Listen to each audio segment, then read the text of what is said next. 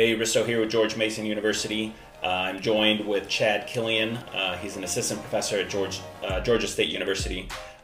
Chad has done a lot of work on and published articles about online physical education. So we were going back and forth on Twitter a little bit, and we both felt that this was a timely podcast to do, considering that many schools worldwide are turning to online physical education. So Chad, welcome to the podcast. Thanks for having me, man. I'm excited to have a conversation. Yeah. So I guess we'll kind of do a different sort of podcast today. Chad's written a couple articles that we'll reference through, but we're not going to do a specific article breakdown. And just more or less, I mean, I look at you, Chad, as one of the experts in online physical education, and we'll talk about a review article that you did later on. But let's just start off with this. I feel like we are in unprecedented times. I'm assuming that the research you've done is not about online PE during a pandemic. So can you kind of explain what should online PE look like? Yeah, that's and that's kind of a complex question given on what we're kind of faced with now. Just kind of back up even before that. The question is really, is online PE valuable to students? And so that's the first question that needs to be answered. I've had conversations at conferences and so forth where people sort of seem to think that I promote online physical education. I just want to say that that's not the case. It from a research standpoint, I think it's important for us as a field to sort of identify what online PE should look like together. And the first part of that is deciding if it even has value in helping students develop physical literacy and develop lifelong physical activity habits. Yeah. And so that's an open question because we don't know anything about it, really. Yeah, and I will say that going out and saying that you're a supporter of online physical education and the research environment that we're in, that's not a popular opinion. With that said, there's a lot of online physical education that happens. And I think that, you know, it should be explored. I think your recent review paper came out, I think 2019, so last year, in Kinesiology Review. I think one of the interesting pieces there was that you found 14 empirical studies on this topic, but very few were learning related outcomes that were actually reported. So you talked about there's a lot of anecdotal evidence or talking about research studies in other fields. And I think that that's interesting. And I've gone to conferences and had this conversation with several different people. And, you know, I do see value in online physical education in certain ways and in certain situations, but it's also scary to say that out loud, you know? Yeah, for sure. And I think what helps me sort of want to research this is the issue of quality physical education. Like, as professionals, as academics, as researchers, you know, we want to be able to articulate what quality physical education means. And for me, I'm not willing to stop at the school doors. Like, kids are online right now taking physical education. We need to be able to articulate a strong base of evidence to say what a quality experience in that environment looks like, because we already missed the boat in determining whether it should even be offered. We're past that ship. Yeah. Now it becomes a question of what's going on, what are the outcomes, and what features of the system and the environment and the teaching and the student characteristics and the school context, all sorts of things contribute to a quality experience that has positive outcomes. And so this is, to speak frankly, if we care about quality physical education, some of us at least have to care about quality online physical education. Absolutely. And I remember at Cal State Fullerton, when I was looking at taking a couple classes onto a hybrid format, and, you know, we were running out of classroom space and people were asking to be taught, you know, teaching classes on Fridays and Saturday classes, once a week classes. Because there just wasn't enough space. I read a Chronicle of Higher Education article that talked about, you know, the call for people being, senior scholars, whoever is a subject matter expert, to be involved in online education, because it's eventually going to go there. And if you are really serious about, online physical education or online education in general, you think that it doesn't have the rigor, then those are exactly the people that should be in charge of making those decisions. You need to be at the table when those decisions are made, so you can enact that rigor and you can develop it. Turning your back to it and assuming that it's not there doesn't make that go away. And I would think that this time period right now is going to have a lot of for-profit companies, a lot of organizations that are out there, and this is their big pitch. They have time right now. They have the audience of every single PE teacher in the nation showing how they can do online PE. And I'm betting that not a lot of it is amazing, but it will sell a lot of PE teachers. Well, yeah, and that's kind of the issue. And it's one of many issues. This is a really complex issue. I mean, online PE has a lot of meaning. I mean, there's a lot of different formats. There's a lot of different ways you can embed it. So, for example, is it a pure virtual school where kids never go to school? Is it an online course where the teacher is actually at the school that the students attend? Is it one online course where students are teaching or learning from a school? Is it supplemental content? Is it blended? There's all sorts of these technical formats, and all the formats have their own intricacies and really deserve their own research area. And one of the issues too is the issue of external providers, because not a lot of them are interested in really letting a lot of external review go on. They just sort of offer it and say it's good. And that's kind of part of the reason why I wanted to, and some of my colleagues from University of Illinois wanted to develop something during this time that teachers can use for free and have a little bit of trust that it's coming from at least people who have thought about this from that perspective. So, and also kind of not having conflict of interest.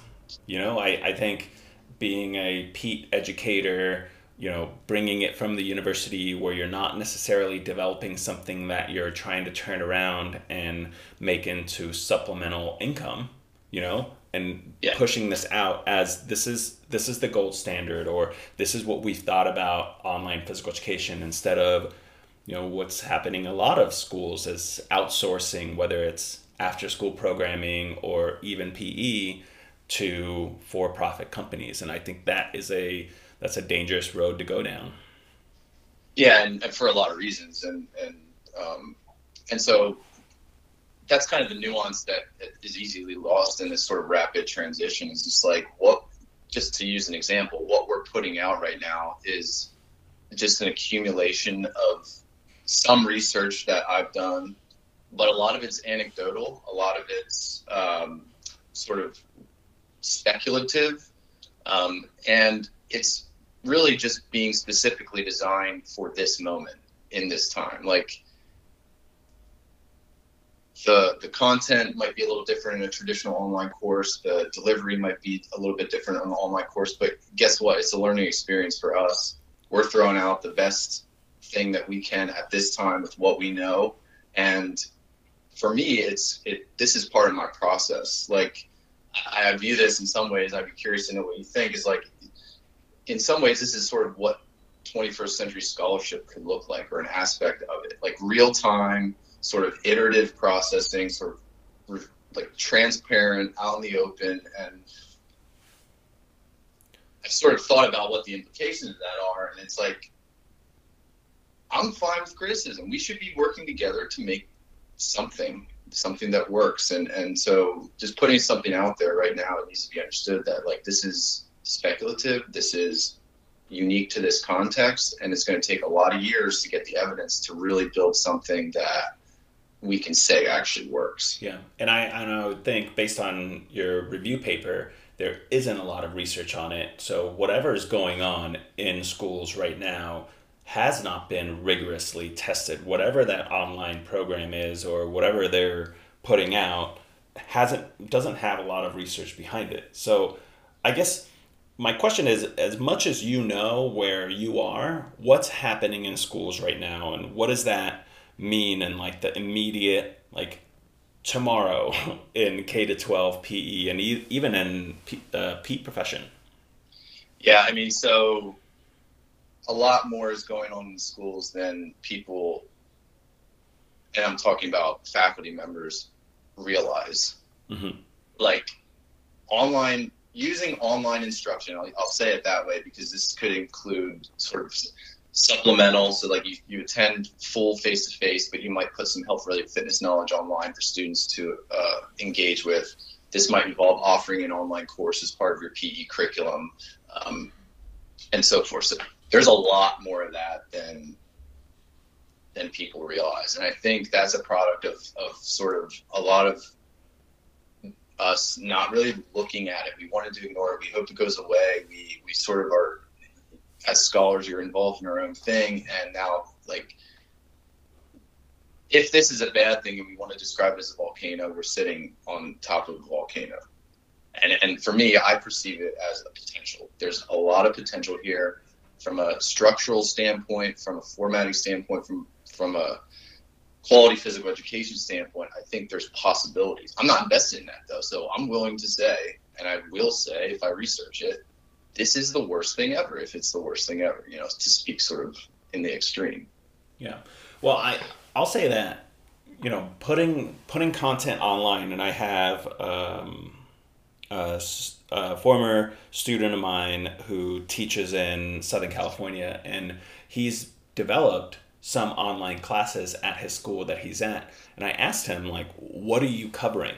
What is the content that you're covering? And he lists all of these health-related fitness concepts, all of this anatomy, physiology, science, health. Like, his PE course at the high school level is way more robust cognitively than many other programs. And if you look at it, you know, if you look at PE, like roll out the ball PE, right? Terrible high school PE, which happens everywhere, right? There are great programs, there are terrible programs. But if you switch out that terrible roll out the ball program to a quality, cognitively focused health and PE program, is that not better than the roll out the ball? I mean, we're taking a step forward. Yeah, and that's kind of where I'm at right now. I mean, if you think about what are some of the traditional barriers of quality physical education? You got large class sizes, you've got limited time. And so those two can be significantly addressed through the use of online learning. For example, why don't teachers, it's almost impossible to expect high school PE teachers in most high schools now to assess rigorously and regularly because of the class size burden. You know what I'm saying? Like, so like we can't, it's, without the use of a computer, which helps you get efficient, with which can have some automated features, which can facilitate the provision of feedback, that right there addresses the large class size burden. So we can reasonably expect teachers to use technology and potentially online technology outside of school to assess students. Yeah, and I will say that there are definitely people who would disagree with that. But I think if you look at reality, you know, a student that we worked with in California, his high school classes were 74, 75, 73. So right. If you have 70 students, how are you actually assessing them, like, legitimately? You know, exactly. Whereas you could do a quiz through Blackboard or Moodle or Google, and have Google or Blackboard or Moodle automatically grade those content quiz pieces, right? Yeah, and then actually do it. Right, exactly. It gets back to what you just said, is no assessment better than online assessment? Yeah. That's the question we have to ask. And for me, it's like, yeah, because assessment matters. It's important to the learning process, and it's on a computer. and we can do it in a way that is actually constructive and enriching and not just another task for students to do, then that's a net gain for the field. Yeah. And I would also say that this is a time, so if a K-12 PE teacher is out there trying to figure out, how do I get my kids physically active during this time? How do I increase MVPA? How do I get them physically active? There's also the point that you could do is pushing health education during this time. Health education is way easier, I think, to put online than physical education. So if like in Virginia, where at the elementary level, the PE teacher is required to, or is asked to introduce the health content in without actually being in a classroom setting, so it's integrated into PE lessons, that's a great time to focus on the health education piece as well. And I think more and more states are going into health and PE licensure instead of just PE and then health in a separate one. Yeah. Yeah, and we all need to keep in mind that it's a lot more difficult during a pandemic to have PE without a computer. So like in some ways, at least in this context, this is all we have. And so is not using online PE during this time better than trying to put something online and helping students manage and thrive during this time? Mm-hmm. Yeah. So what are your expectations for teachers to be able to do? What do you think in reality that most K-12 teachers are able to pull off? Well, it's hard to say because we don't know, we don't know what the evidence is. And so this is sort of just and you're talking about online right now? Yeah. Or yeah. In this current situation. So for instance, I have a colleague in Australia. She works in a low socioeconomic school, and she can't assume that all her students are just going to go in and get high-speed internet access and do all the assignments that she posts. So there are issues like that. So how do you communicate this? I would say that limited internet access is not necessarily related to socioeconomic status, because some of the research where I just think it's an issue that a lot of people face, not just people in OSDS. But what to do in that case, I think that's a challenge, and that's one that I don't know if I have an answer to right now, at least for efficient means. Mm-hmm. If the only way that you could deliver physical education at a school for whatever reason was through online means, and that was connected to a school, then the easy thing is like the packet deal, you get the same content. And if that was actually the case, I would open that option up to everyone. I would provide it as a choice to say, hey, in the extreme case, I don't even know if this even exists, but if the extreme case that we have an online physical education or packet-based, it should be open to everyone. The packet shouldn't just be restricted to the kids without internet. Yeah, because some kids might want to learn through that instead. And that's been what I remember in elementary school when I was sick, right? You just got a packet from your teacher. They just photocopied the things that I needed to do, and you just kind of did it when you were sick or you were away or something like that. So I think those options are definitely on the books. There was a school district in San Diego that I looked on their website. This is like a few years ago, but they had a summer activity sheet. So they had all of these different things of different activities to learn, links to learn those activities, things that they just didn't have the number of hours and to cover in content in class, and to teach them how to be physically active without that structure. And it was just posted on online. And I thought that was a great kind of that packet style, but not so much stress in, assessment and right, following specific set standards, Yeah, and kind of,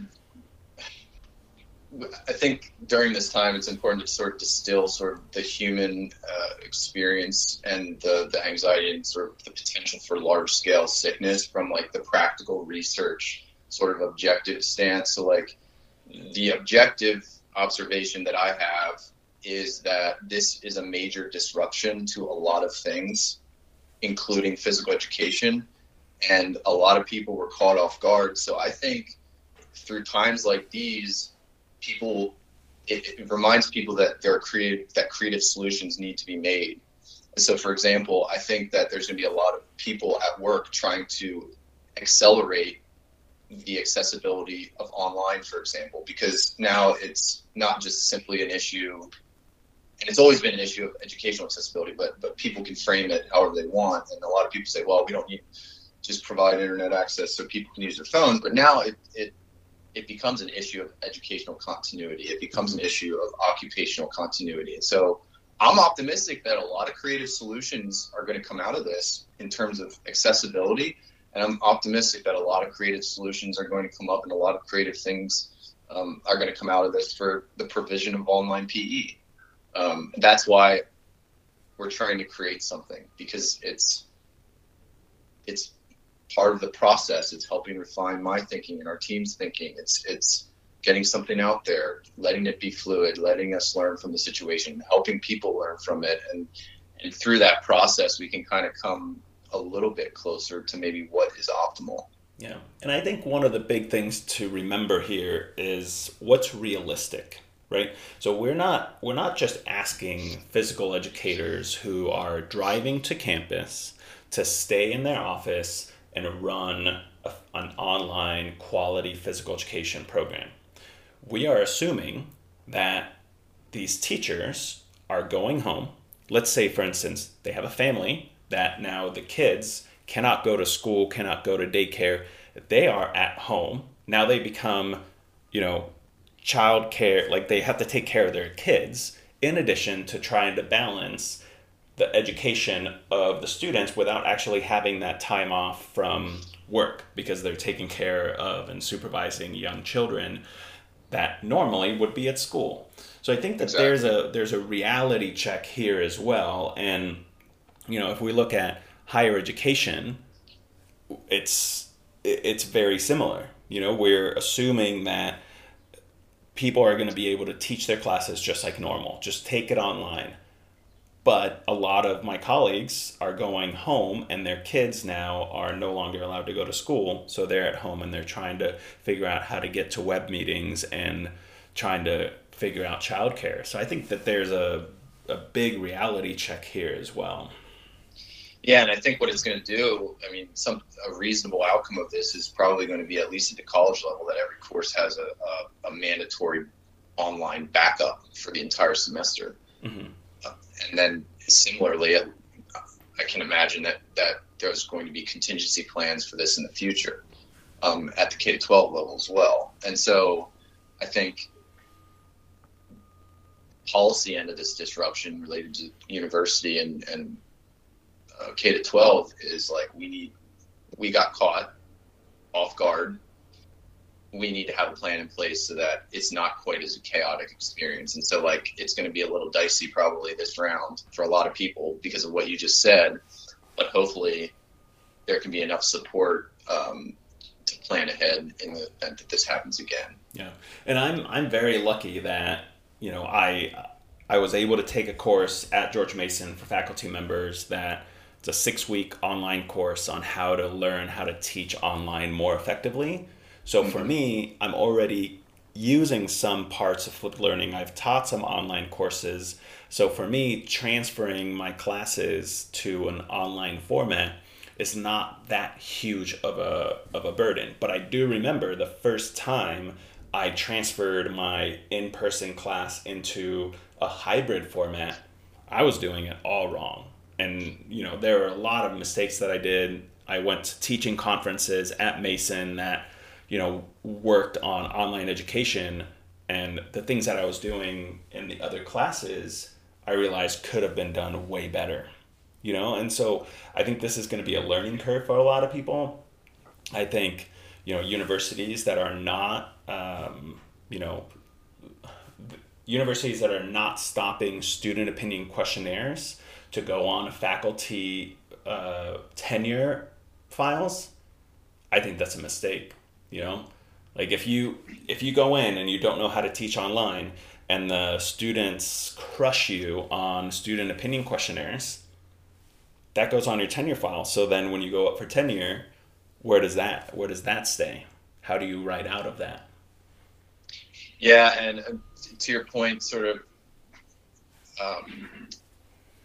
people that never thought they would be teaching online are doing it now. And so that is sort of forced to break the ice. And I think that hopefully it doesn't cause people to sort of retract even more tightly to sort of what's familiar, but to say, hey, I did this, I can do it. And if it makes sense in my class to apply some of the strategies that I learned through the fire, so to speak, then I should do that. Mm-hmm. And so I my desire is that people take a reflective approach to this. You're doing it out there. You're doing it. If you're listening and you're learning about online and you never thought you would, well, you're doing it. Yeah. And so that's the first step. And it might not make sense in your school context or for your school population. In that case, I would suggest not doing it.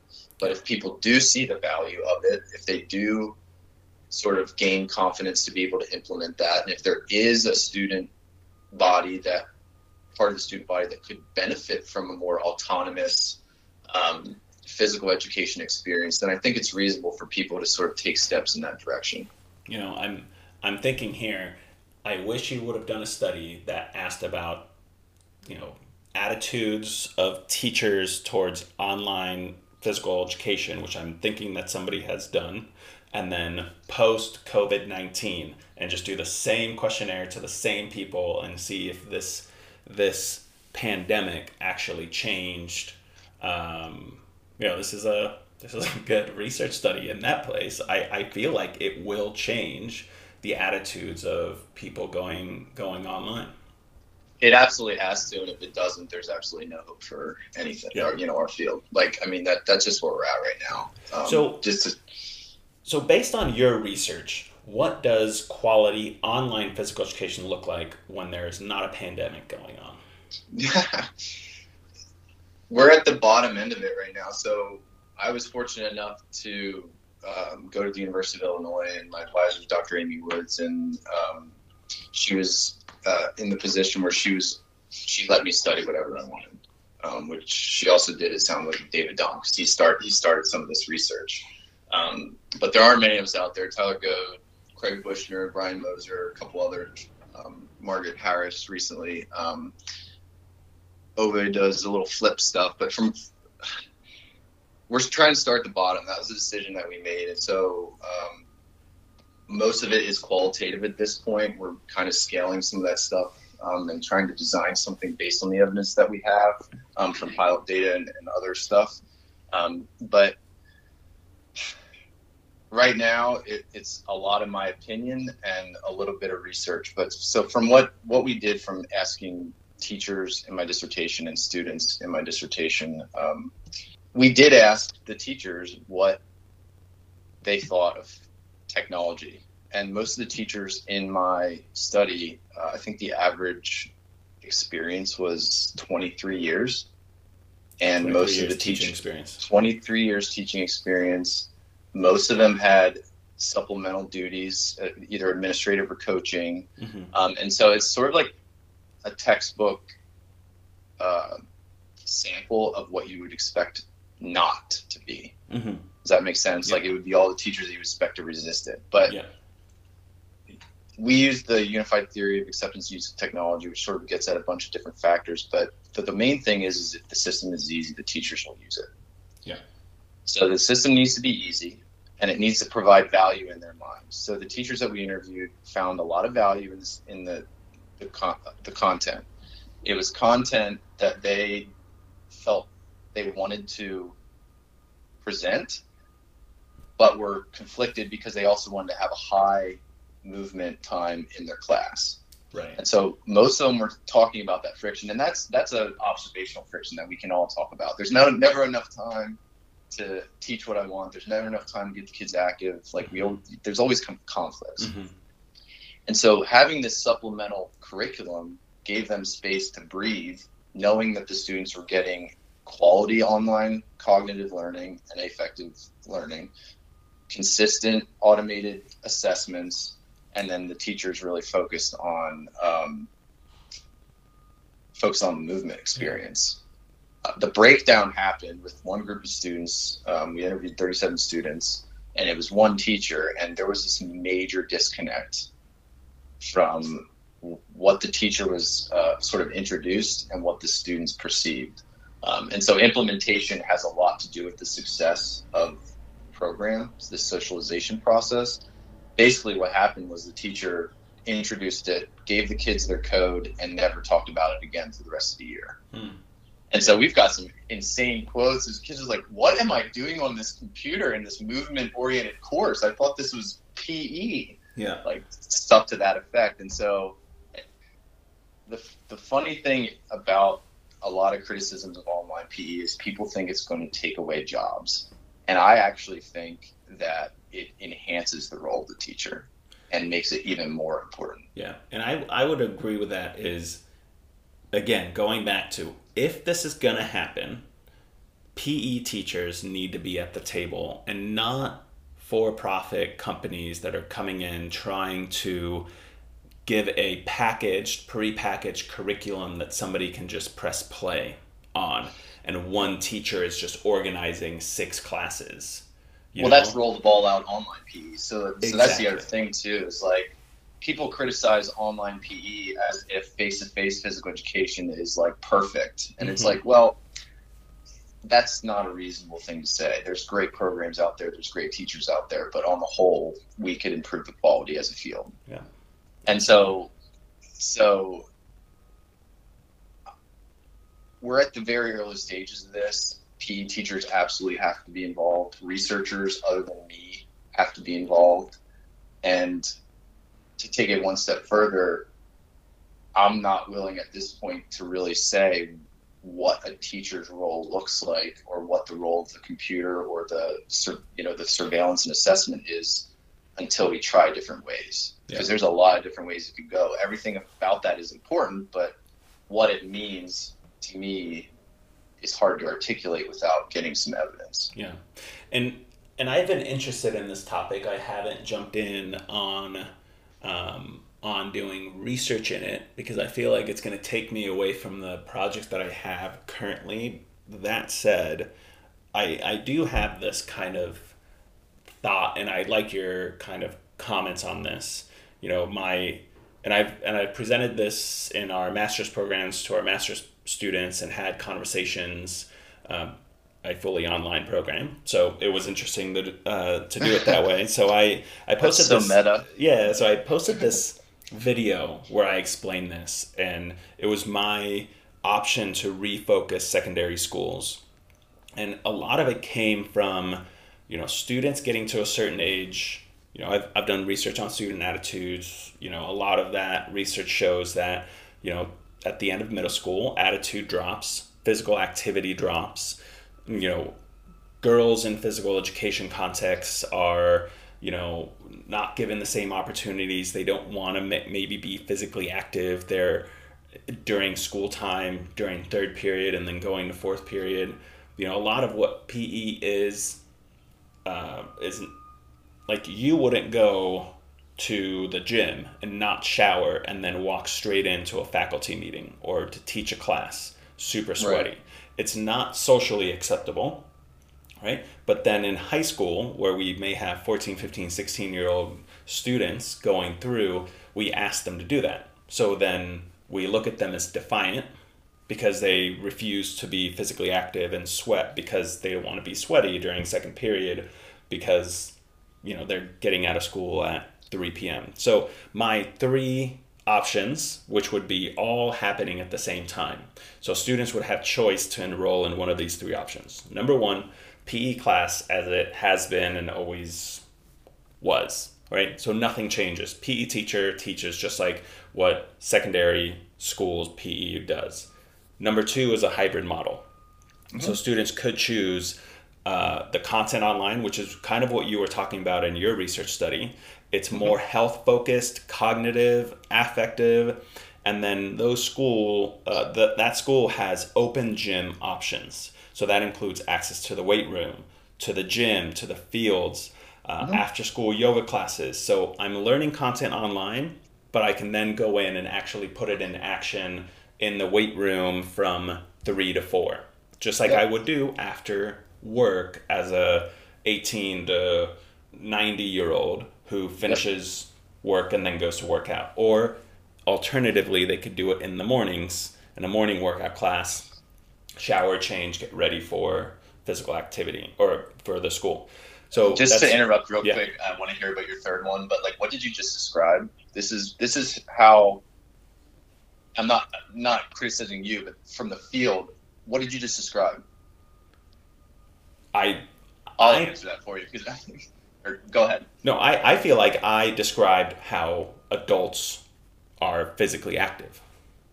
Yes, 100%. And you also described what a CSPAP is in some ways. Mm-hmm.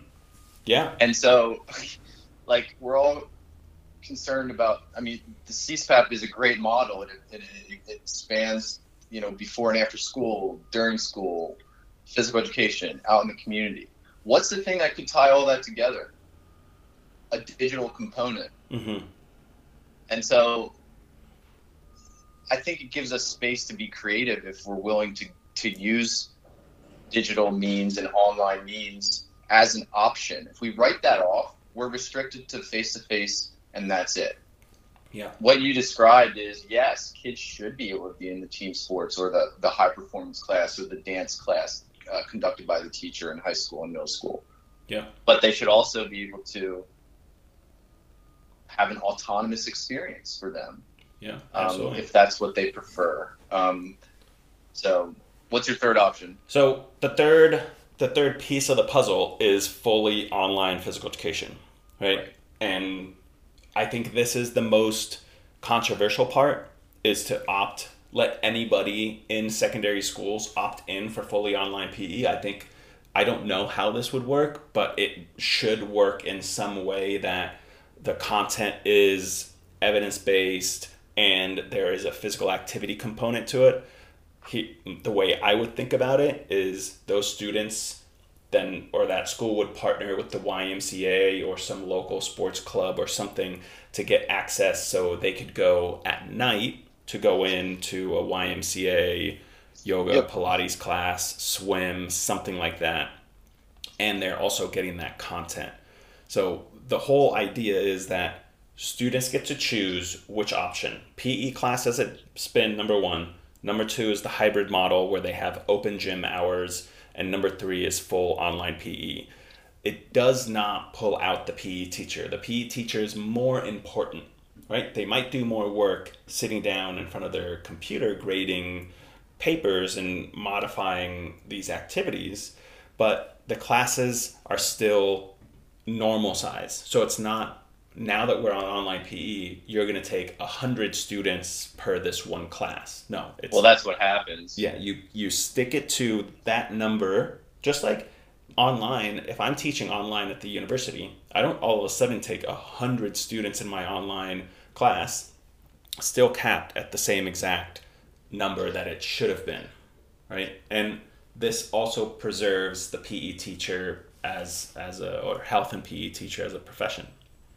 Yeah, and that gets to the policy end of it. Like, there is so much to explore and understand, just it's many different careers worth of research, because it is a complex issue. It is dealing with sort of the core of our subject and what it might mean for the future. But the policy side is hugely important. And one of the schools we're doing research in, they give face-to-face teachers also teach their online course, which I think is good, because then the students know the teacher, like the teacher's in the building. It's not some remote person they never see.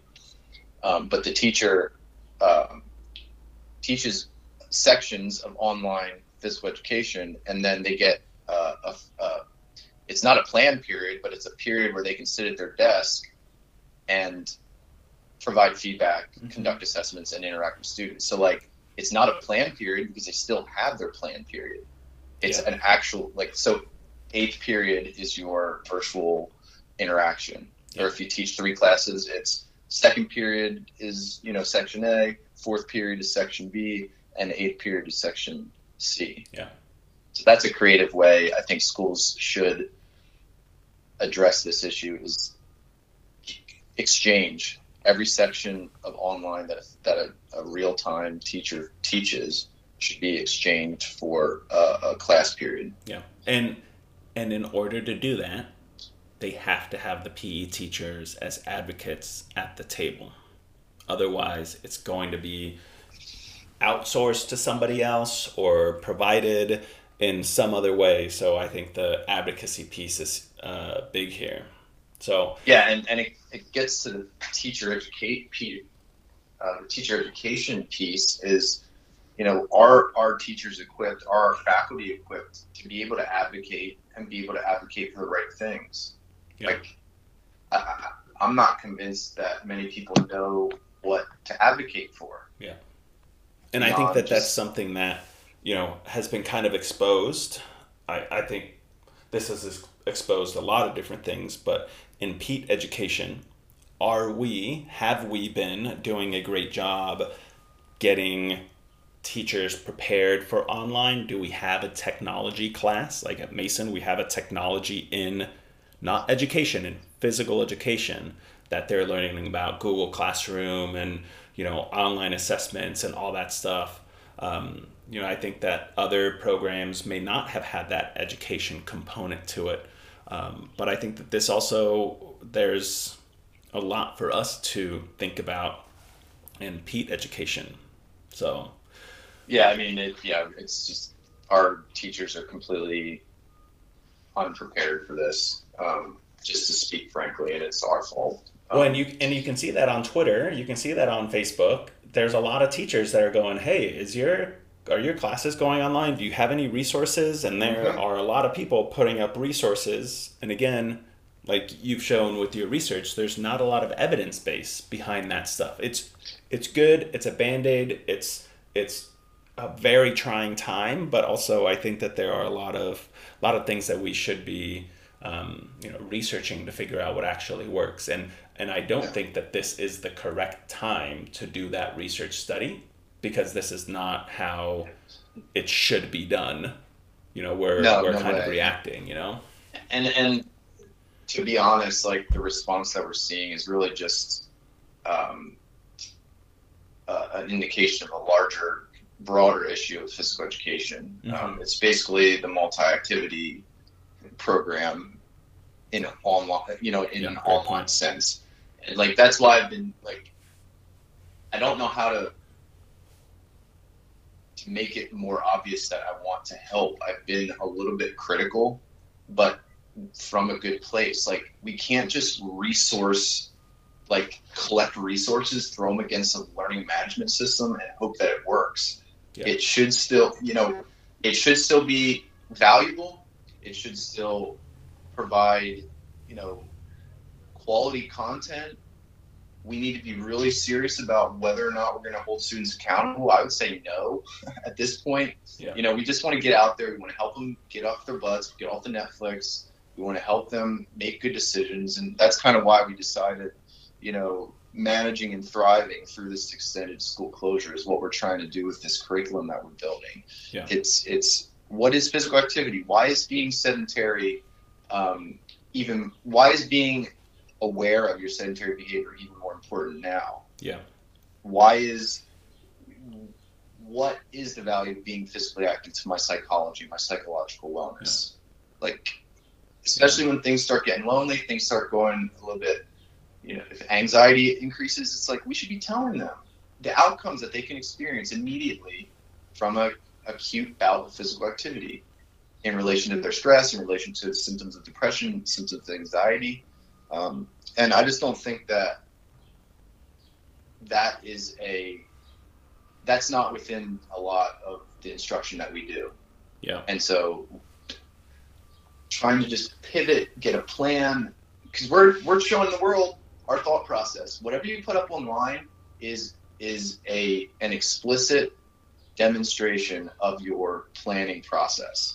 And for me, I want PE teachers to show that there's been thoughtful, purposeful, intentional design behind what they're requiring students to do.